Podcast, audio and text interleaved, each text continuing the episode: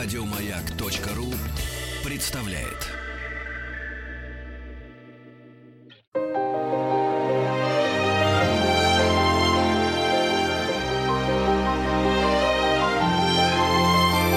Антон Долин и его собрание слов.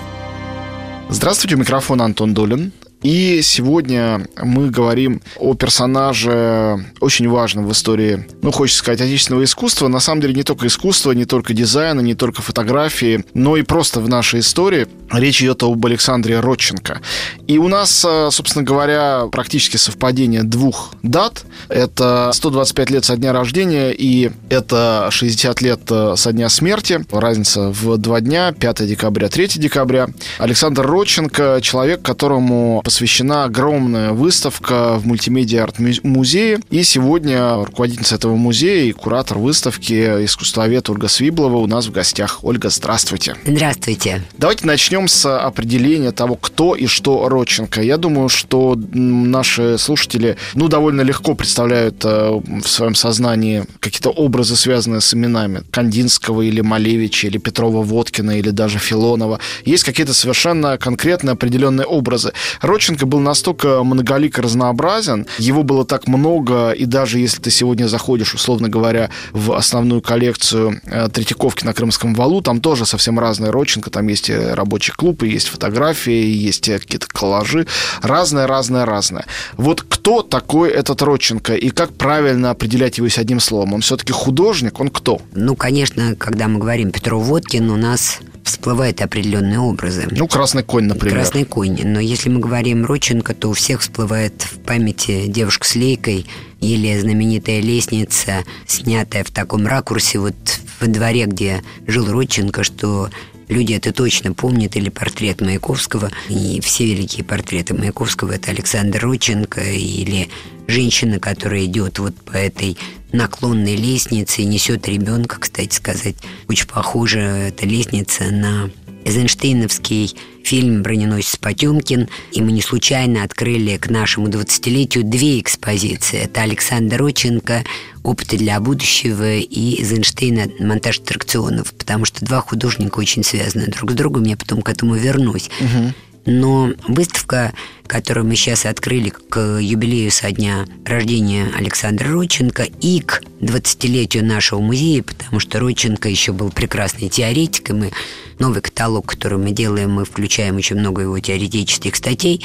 И Рученко был инициатором создания нового типа музея художественной культуры, который, к сожалению, у нас в конце 20-х годов забуксовал, зато как бы вот МОМ, знаменитая в Нью-Йорке, она создана по образу и подобию, и первый директор и основатель МОМы, он как раз очень дружил с Роченко, и в своих записях оставил, что идеи Родченко повлияли на него, и у Родченко в этой знаменитой книге, где есть все, кто приходил в квартиру Родченко и при его жизни, и после этого там есть э, имя этого замечательного человека, который просто воспользовался идеями Родченко, создавая музей нового типа. Ну, давайте про этот музей нового когда, типа сразу да, немножко мы скажем. когда делали вот наш музей, и потом меняли ему имя, потому что, конечно, все нас знают, как Московский дом фотографии на Остоженке 16, но когда мы, въехав в новое после реконструкции помещения, взяли еще бренд мультимедиа Арт-музей – это очень точное название, потому что именно о таком музее мечтал Родченко. И на ваш вопрос, кто такой Родченко, я бы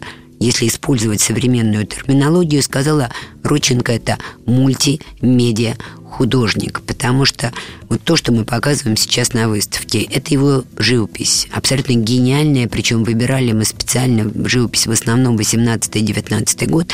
Это момент максимального творческого соревнования Родченко и Малевича, который дает фантастические результаты у Александра Рученко. И отношения довольно накаленные, надо понимать, это молодые. И не боюсь сказать мальчишки.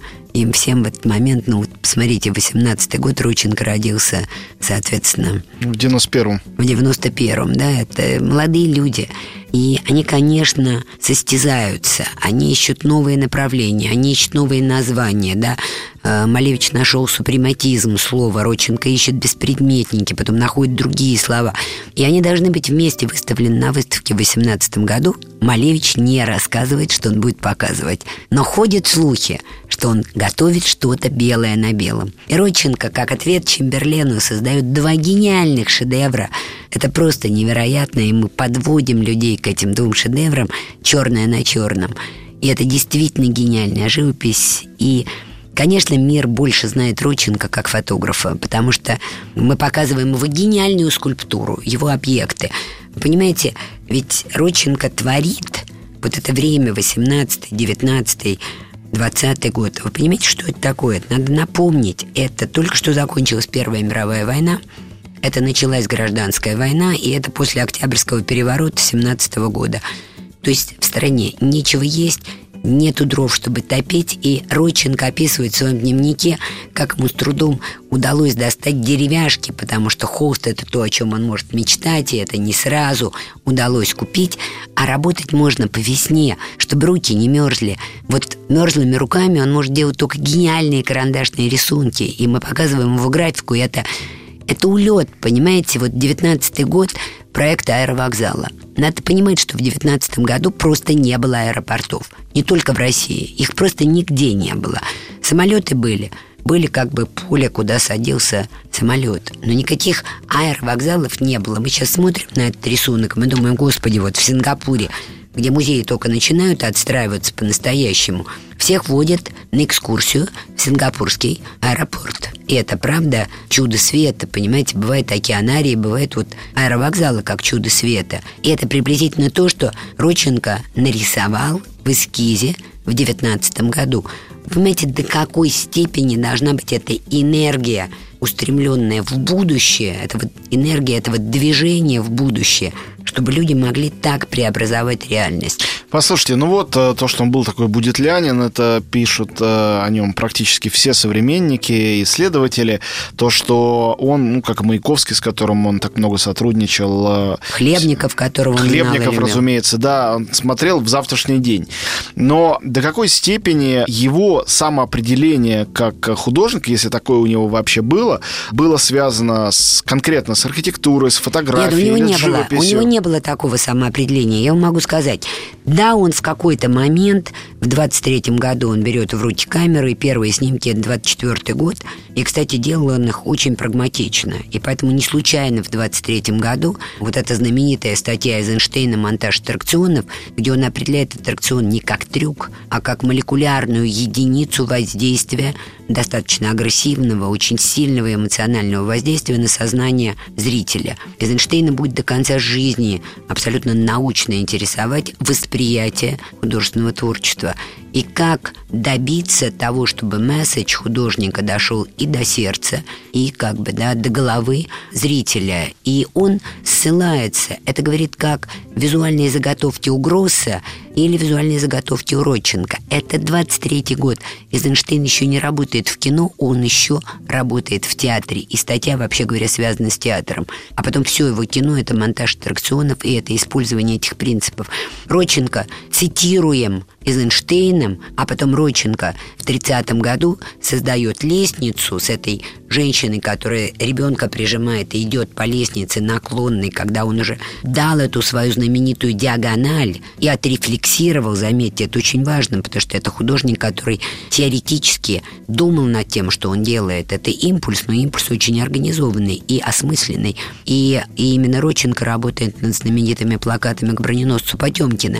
Причем тот плакат вот с этими пушками, который пойдет тираж, он пошел в тираж. А другой плакат, вот который сейчас у нас висит из коллекции, кстати, Кости Эрцта, гениальный совершенно. Это отрисованный в огромную величину фотомонтаж Роченко, вот ты видишь, как он наклеен, как он дорисован, где есть этот уже отрисованный знаменитый на весь мир шрифт Роченко, он так и называется, шрифт Александра Роченко, и это лестница, по которой катится эта знаменитая коляска, знаменитый кадр из фильма «Броненосец Потемкин». То есть, вы понимаете, все влияло в этот момент на все, и Родченко, взяв фотоаппарат, он снимает визуальные заготовки во многом. Да, он прекрасно знает в этот момент, что такое фотография. Он становится пионером и лидером мировой фотографии. Он теоретически объясняет эстетику модернизма. Этот укрупненный ракурс, который героизировал действительность, потому что у них было это героическое отношение к реальности. Они не замечали этого холода и голода, потому что они смотрели вперед. И Роченко пишет в своей статье, которая дала название выставки «Опыты для будущего», «Мы все, человечество, опыты для будущего». Это знаменитая фраза Родченко о том, что нельзя ни в коем случае снимать с уровня глаз. Это банальная точка зрения. Надо искать неожиданный ракурс. И он ищет эти ракурсы сверху, снизу. Это его знаменитая диагональ композиции его, которая задает вектор движения. Это все работает. Это сегодня важно. Вы понимаете, ведь важно не просто композиция, потому что сегодня снимать заваленную перспективу Родченко, но это делали на протяжении последних ста лет вся мировая фотография вслед за Родченко. Но завет моральный снимать не с обыденной точки зрения – его же можно прочитать Нельзя на наши жизненные проблемы смотреть намыленным глазом. Глаз-то вынутый мозг, это очень хорошо знал Родченко, а это физиологическая формулировка.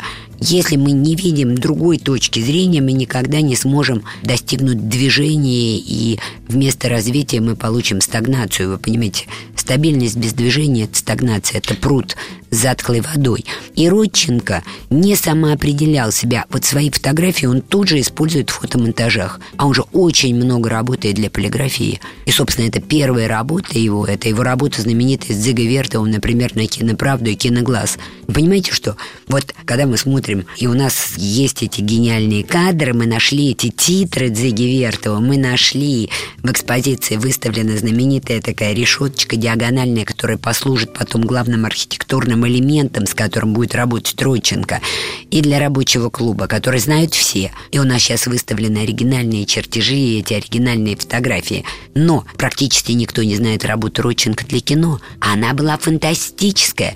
Если мы смотрим фильм «Журналистка», «Бриллианты на миллион», это невероятно.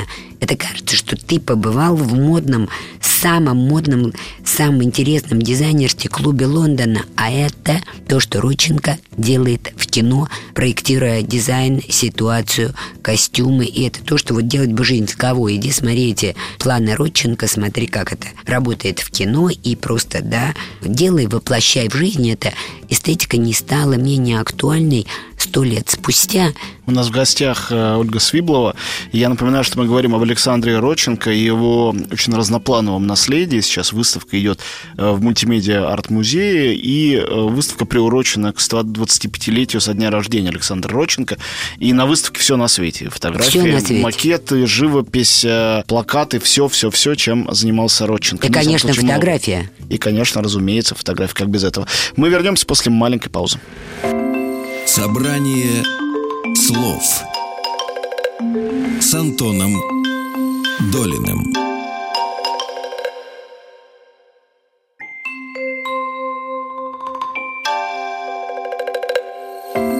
Собрание слов с Антоном Долиным.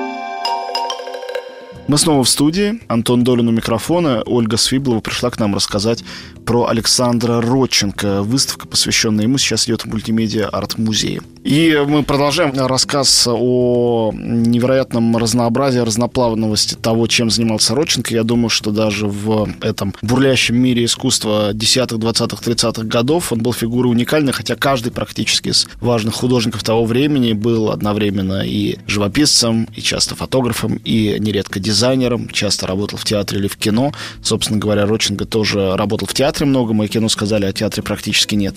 И происходило с театральной семьи. Все это вместе собственно говоря, в своем таком единстве противоречии на выставке представлены. И вот смотрите, Родченко в своей же этой статье «Опыты для будущего», где он давал завет нам, мне кажется, очень актуальный сегодня, он писал, что на мои работы часто смотрят как на опыты, а он действительно был каждый раз разный. Он делал работу закладочки для книг, вот эти новости сегодня, они сегодня сияют таким светом и такой новизной, что вот просто хочется эти закладочки, я думаю, что мы все-таки соберем денежку и сделаем эти сувениры, потому что это фантастика, ими хочется пользоваться сегодня. Мы вдруг видим его скульптуру, но если ты знаешь историю современного искусства, ты понимаешь, что это скульптура, которая опередила современное искусство, послевоенное, которое в 60-е годы приходит к этим формам, а это 20-е годы.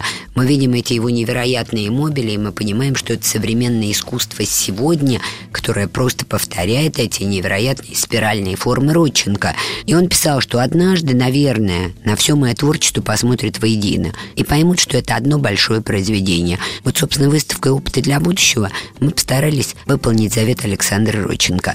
Скажите, пожалуйста, если говорить именно о фотографическом наследии, я, когда недавно читал много о броненосце Потемкине, меня поразило выражение в одной статье, написанной вот в момент премьеры, что теперь, посмотрев этот замечательный фильм Эйзенштейна, мы, наконец, можем с уверенностью говорить, что кино все-таки является искусством. Это 27-й год, то есть до этого это не очевидно, что кино, при том, что существует уже огромное количество гениев, гениев даже признанных тогда, все равно э, это как искусство продолжает находиться в процессе становления, как и критика кино, как искусство. А что с фотографией? А до какой степени, когда Родченко взялся за нее, фотография рассматривалась не как служебная такая деятельность, а именно как вид искусства, и на чем он, как фотограф, на чьих опытах, э, на чьей практике, возможно, базировался в своих собственных опытах и инновациях? Это хороший вопрос, потому что действительно кино возникает как искусство, это мы понимаем, даже первые кадры этого двигающегося поезда, да, братья Люмьер. сейчас, сейчас понимаем, сейчас а так, понимаем, тогда это не было да? очевидно. Был аттракцион. А, а тогда это был аттракцион и э, интертеймент, да, но фотография, как только она появилась, она, конечно, была музой на Олимпии искусства. Она была медиа. Собственно, вот это название мультимедиа, которое мы дали музею, оно, с одной стороны, тяжелое, люди это путают с магазином техники бытовой, а с другой стороны, очень точное. Потому что все в искусстве, все, да, мы говорим о скульптуре, о живописи, о фотографии, о кино, об инсталляциях современных. Это все есть только медиа. Важно, что человек из этого медиа, да, высекает и как он его осознает. Это очень важно, самосознание художника.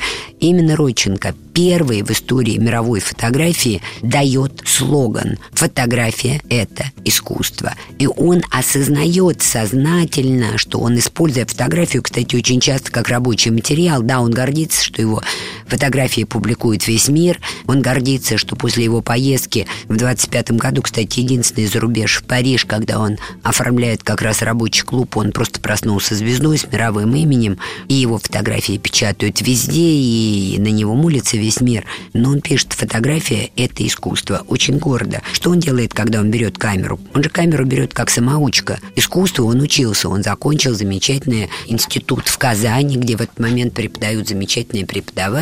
Он у Фешина учился, да, в том числе? Да. Ну, то есть было у кого учиться, понимаете? И он в своих дневниках пишет, нам рассказывали, что происходит в искусстве в Париже, потому что очевидно, что русское искусство, как из гоголевской шинели, вышло, конечно, из французского искусства. Но оно вышло, и оно сознательно пошло дальше. И это очень важная проблема для Родченко.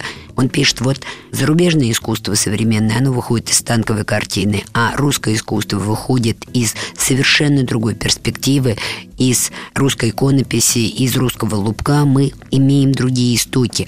То есть вся жизнь большого художника – это самоопределение по отношению к чему-то и к кому-то. И поэтому, если мы смотрим на работы, вот эти гениальные живописные работы, я еще раз хочу поблагодарить коллег и Третьяковскую галерею, и Пушкинский музей, и Русский музей, и коллег из Пермской галереи, и из Астрахани, из Перми, понимаете, нам 9 музеев. Конечно, Бахрушинский музей дали свои замечательные. Конечно, музей Московский современного искусства. Все дали свои работы. Это редкий случай, такого никогда не будет, чтобы все собралось вместе. И мы видим, как вот на этих опытах Родченко, гениальных работах 18 года, как вот еще мы слышим эхо Пикассо, и он теоретизирует. Он говорит, что да, это был предмет, разложенный в трехмерном пространстве. А Малевич говорит, он, он его развернул, но он идет дальше. Он ищет молекулярные основы живописи. У нас стоит эта гениальная работа «Черный квадрат», на котором точки, и две работы из серии «Линеаризм», потому что он абсолютно сознательно ищет молекулярные компоненты живописи. Ровно то же самое делает Эйзенштейн и в своих практических работах в кино, и в теоретических. То есть Эйзенштейн реально подошел к кино как к искусству осознанно. Это был не просто гений, потому что были рядом и Фриц Ланг, и Чаплин, и мы понимаем, что это гениальное кино, и много было до него и после него, но именно Эйзенштейн отнесся к нему теоретически как к виду искусства и определил его специфику и укоренил его в другом искусстве. Мы когда готовили выставку Эйзенштейна, я четыре года читала честно все, что написал Эйзенштейн. 220 страниц просто цитат. Да, вот имя художника, поэта, композитора, и так далее. У нас в гостях э, Ольга Свиблова. Мы говорим об Александре Родченко. Вернемся через несколько минут. Антон Долин и его собрание слов.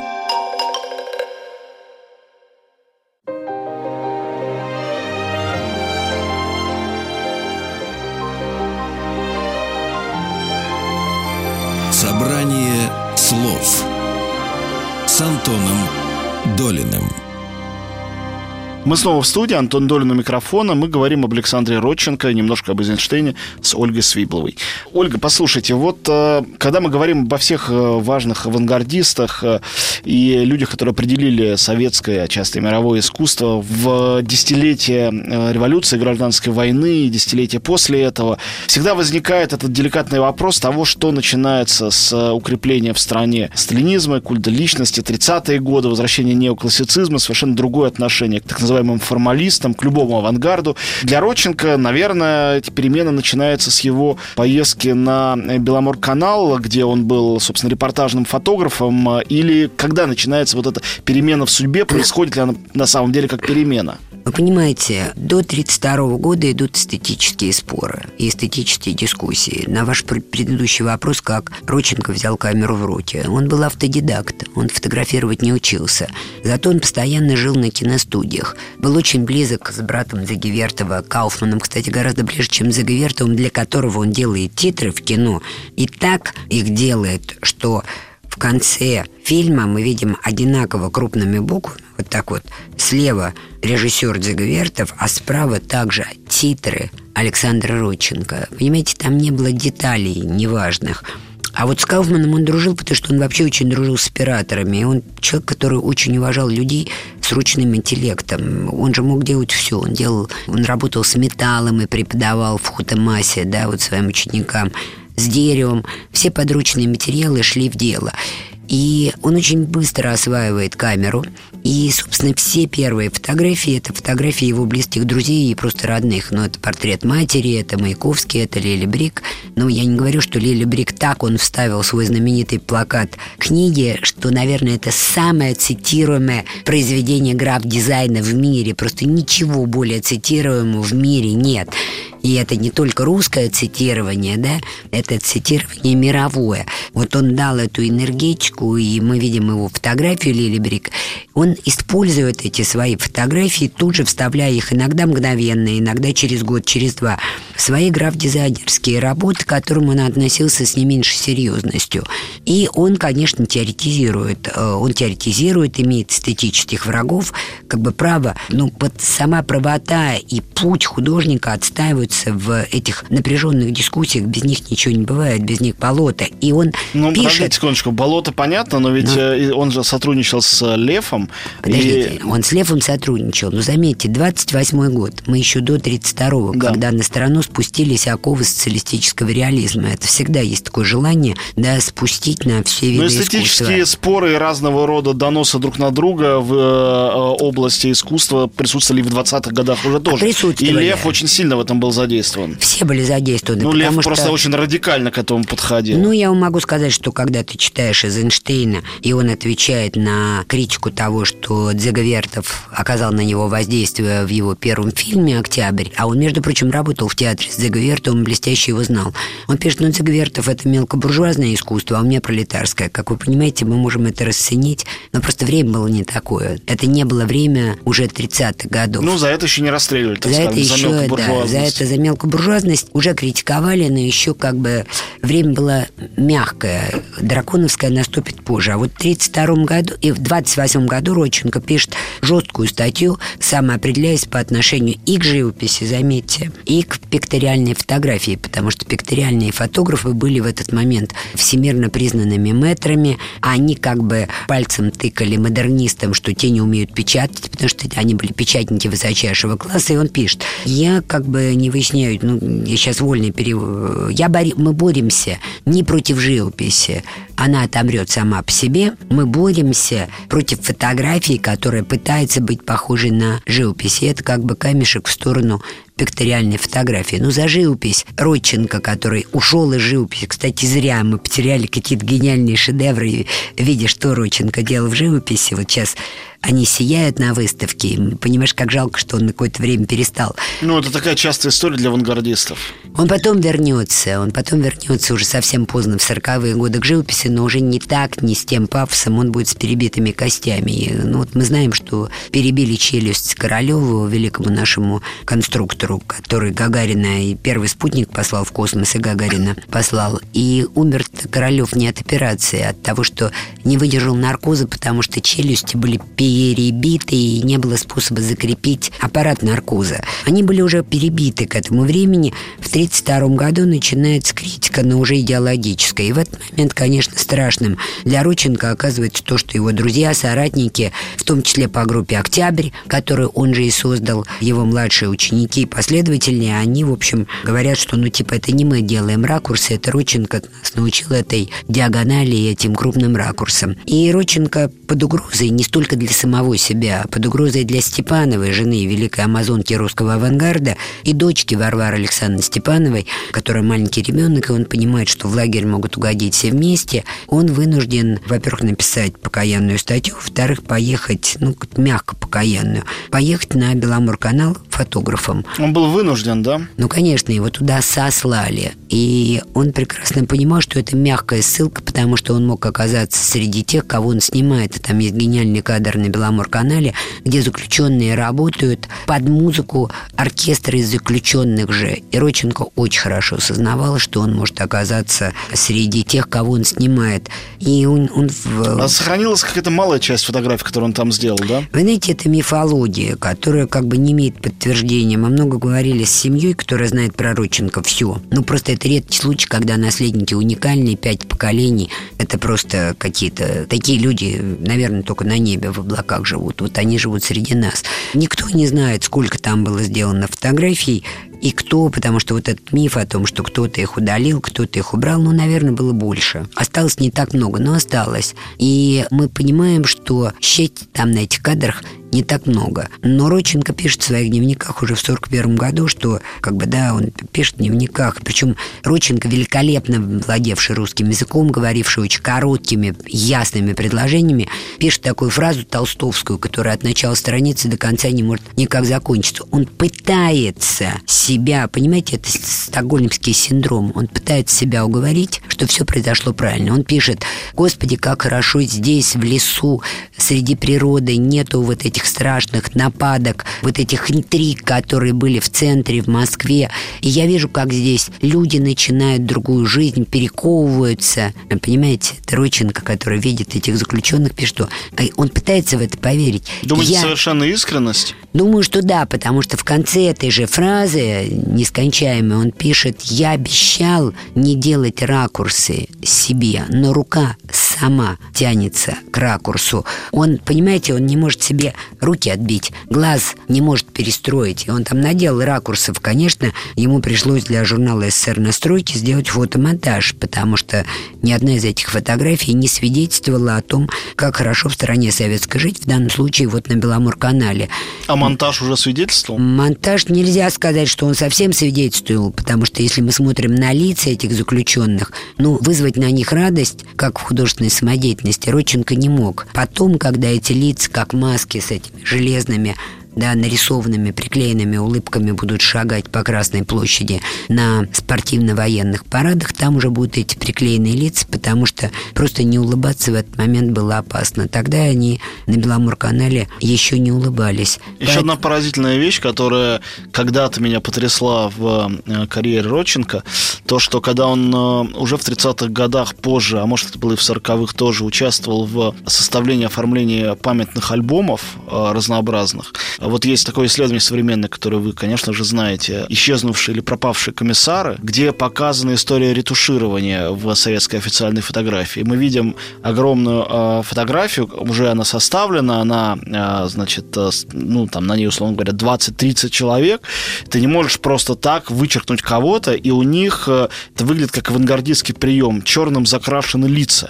Они просто исчезли. Это люди без лиц э, или групповой портрет, где некоторые портреты превращены в такой черный овал или такой черный квадрат, если угодно. И этим занимался тоже Родченко и тоже это делал. Как получилось, что он э, и в оформлении этих альбомов, э, и э, в это ретуширование вообще попал? Я хочу задать вопрос. Мы же живем в нашем времени, поэтому давайте не будем судить людей, которые жили во времена более тяжелые. Я не говорю об осуждении совсем. Родченко в конце концов вылетит из этого времени. Просто он в него не впишется. И я не думаю, что потому что Родченко не хотел в него вписаться, потому что что значит остаться без заказов? Это волчий билет. И он действительно делает Степанова гениальный альбом, визуально гениальный. Это то, что используется до сегодняшнего дня в граф-дизайне, да, Красная Армия. Но, конечно, это полная милитаризация, причем это 1938 год, когда это начинается.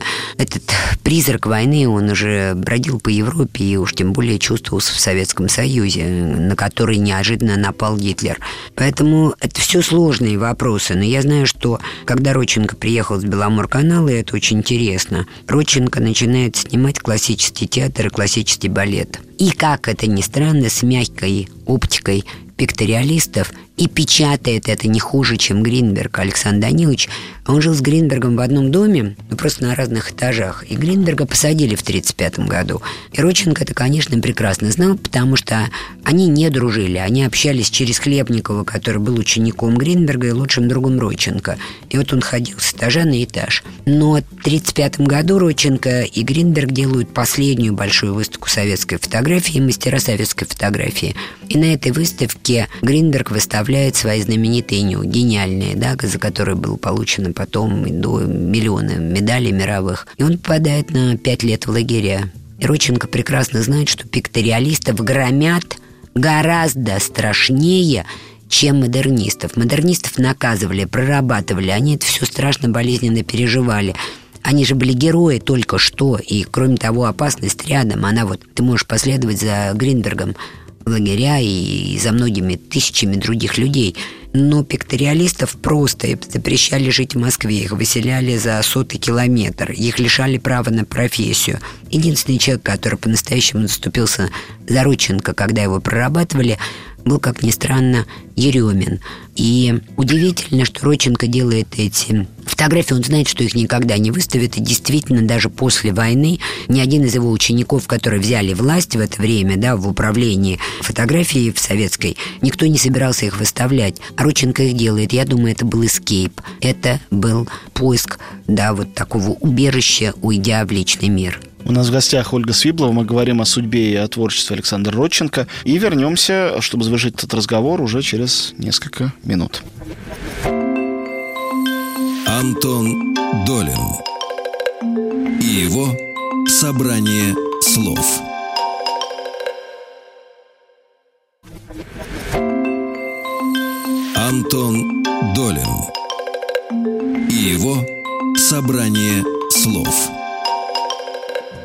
Мы снова в студии, Антон Долин у микрофона. У нас э, директор мультимедиа арт-музея Ольга Свиблова. Мы говорим с ней о выставке Александра Родченко, которая сейчас там проходит к 125-летию художника, фотографа и дизайнера и мультимедиа-артиста. Скажите, вот э, просто читаю Википедию, биографическую справку о Родченко.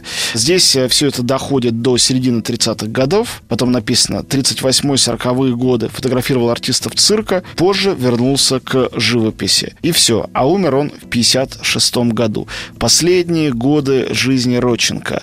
После того, как закончился самый острый страшный период сталинских репрессий, конец 30-х. Во время время и после войны. Что это было? Он ну, был очень не старым человеком и мог быть очень творчески активным, хотя ясно, что вообще любое движение для авангардиста и для столь заметного персонажа, как он, могло бы быть очень рискованным и тогда тоже. Ну, смотрите, последний заказ официальный, потому что надо понимать, что в это время нет других заказчиков, кроме государства.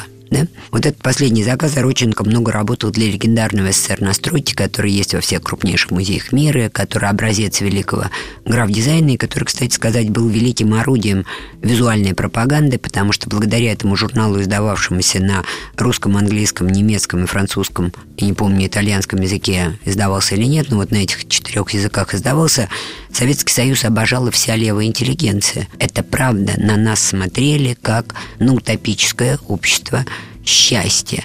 Работали там и Дейнека, и Родченко, и Лисицкий, и все наши гениальные авангардисты того времени. Он, конечно, мутировал он мутировал, так же, как после 1932 года с насаждением вот этой эстетики соцреализма, безусловно, менялись обложки, менялся стиль, и Роченко не понимает, что ему делать. Вот он снял этот большой театр, эту оперу. Кстати, в дневниках писал очень интересную вещь. Рано я родился или поздно, но я не хочу больше звать искусством кого-то куда-то. Я хочу звать людей к искусству. Это пишет авангардист, потому что вся эта генерация, она сама поставила себя на службу власти. Это не власть придумала, что ей служат художники. Это они говорили, мы чернорабочие, мы рабочие, да, советской власти. Я думаю, это было взаимное движение. И это было потом, конечно, это было взаимное движение, но в конце концов они стали винтиками системы. Конечно. И единственные свободные зоны, которые остаются, это спорт. Поэтому модернизм мировой и модернизм наш очень много снимает спортивные парады, спортивные соревнования, знаменитые скачки Родченко, знаменитые прыжки Родченко вот воду, парады и так далее. Ну, мы понимаем, и... насколько это тоже близко к тоталитарной э, всей иконографии, мифологии. Это то, чем в Германии занимался Лени Рифеншталь. Не сравниваю ее с Родченко, А но... Лени Рифеншталь ориентировалась на Родченко, извините. Да, да, Она это прекрасно очень знала. чистая правда. Очень многие ракурсы ей открытые в Олимпии, конечно, из его фотографий взялись. Да, и она не скрывала свою зависимость и влюбленность в русский авангард, который тиражировался до середины 30-х годов мировыми журналами, и это действительно нормально. Но все-таки свобода тела, вот когда ты прыгаешь, да, или когда ты там скачки, и лошадь бежит, это свобода. Свобода хотя бы тела, да, mm-hmm. в спорте она была. И она была в цирке. А цирк в этот момент, он еще был вот то, что называется, да, и даже в области балета мы впереди планеты всей. У нас был классический балет, который Роченко снял не модно, то есть пикториально, зная, что это никогда никуда не пойдет, но, наверное, в этот момент ему хотелось звать людей к искусству, а не искусством куда-то. И он сделал себе заказ на цирк. Цирком он начинает заниматься еще в 20-е годы. Но вот СССР на стройке, посвященный советскому цирку, которым гордился Советский Союз, гордился советским цирком, ему дали этот заказ вместе с Степановой. Он много лет снимает эту работу, много лет.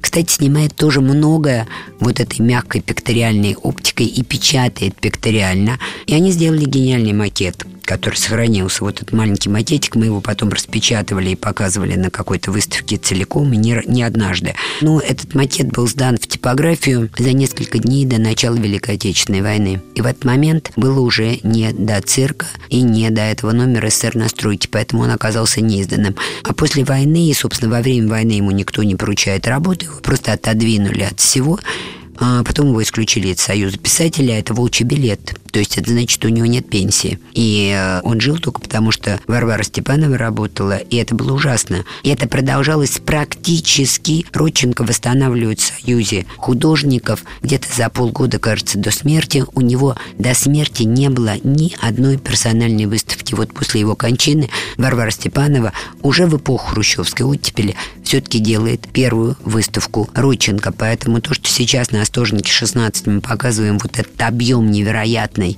силы художника, который есть во всех крупнейших мира, музеях мира, и мы гордимся тем, что у нас в музее крупнейшее собрание фотографий Родченко, это самый крупный архив, поэтому у нас выставки фотографические Родченко объехали, ну, за последние 10 дней, лет, я думаю, 40 стран и крупнейших музеев мира. Вот это все сейчас можно посмотреть на Остожнике 16, и не забывайте, что мы открыты до 21 часа, поэтому тем, кто работает, застрял в пробках, удобно до нас добраться. Все дни, кроме понедельника. Прекрасно. Но я к этому добавлю с своей стороны, что кроме выставки Александра Родченко, там же в мультимедиа арт-музее огромная выставка Эйзенштейна, который был соратником и современником Родченко, и человеком, очевидно, не менее влиятельным для всего мира, хотя, наверное, в меньшей степени разноплановым и разнообразным в своем творчестве, хотя тоже... Ну что вы, мы такие вы рисунки показываем. Нет, рисунки у него потрясающие. Его показать, теорети... порнографические рисунки показываете? Ну, немножко. У нас есть эротические сны, а там есть эротический сон архитектора, эротический сон девушки, но это эротика, это не порнография. Порнографию мы не показываем. Немножко обидно, потому что у него, конечно, потрясающие эти работы, которые в России, по-моему, вообще не выставляются. Выставляются, они в Эрмитаже выставлялись, и они находятся в коллекции Эрмитажа. Так что а. не надо нашу страну да, делать попей папа. У нас пока еще, возможно, нормальная художественная жизнь, и мы будем надеяться, что так будет всегда, и мы будем смотреть с оптимизмом в будущее, как туда пытались смотреть и Александр Роченко, и Сергей Эйзенштейн. Спасибо вам огромное. Ольга Свиблова, куратор выставки и глава мультимедиа арт-музея была у нас в гостях. Все на Роченко, все на Эйзенштейн. Спасибо большое.